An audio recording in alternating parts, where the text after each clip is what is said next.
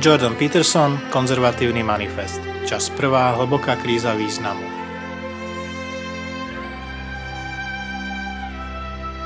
Komunita.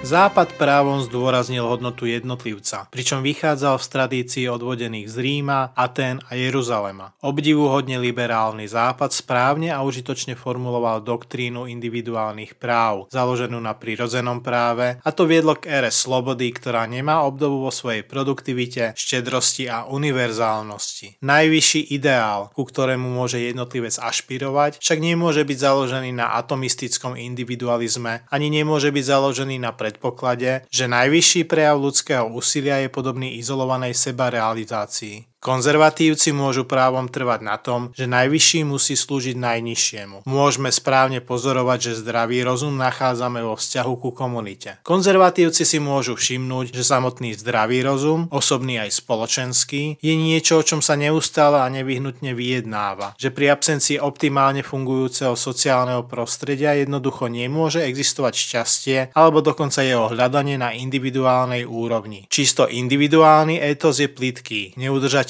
nehodný a krehký. Čisto individuálny étos nedokáže poskytnúť spôsob, kľúčový pre našu snahu napredovať. Ani integritu potrebnú na to, aby sme odolali pokušeniu, či protijedná na nebezpečnú a narcistickú expanziu ega a domýšľavosti, alebo hranice lásky, ktoré nás podporujú cez súženie, skúšky a tragédie.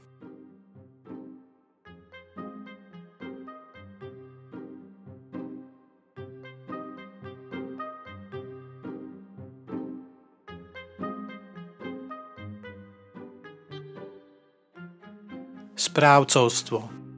Tí, ktorí presadzujú konzervatívny étos, môžu ponúknuť zodpovedné správcovstvo ako vhodnú odpoveď na potrebu zachovania harmónie v našom vzťahu s prírodným svetom, od ktorého v konečnom dôsledku závisí náš život. Ide o rozšírenie správnej odpovede na podklady historickej minulosti. To, čo je cenné, by sa malo uznávať, oceňovať, udržiavať, strážiť a odozdávať ďalej generačným reťazcom. Rozsah ľudských aktivít sa v posledných 10 ročiach rozšíril do takej miery, že z nich robí skutočnú planetárnu silu. To predstavuje ako nebezpečenstvá, tak aj jedinečné príležitosti. Panické apokalyptické myslenie vo vzťahu k prvému uvedenému demoralizuje, vyvoláva bezstarostnú a samoučelnú démonizáciu a ospravedlňuje impulzívnu, neopatrnú a reaktívnu globálnu reakciu, ktorá môže ľahko vyvolať nepredvídateľné problémy rovnakého alebo aj väčšieho rozsahu ako pôvodný problém. Premýšľaví správcovia prírodzeného sveta, riadení doktrínami, ktoré sú vlastné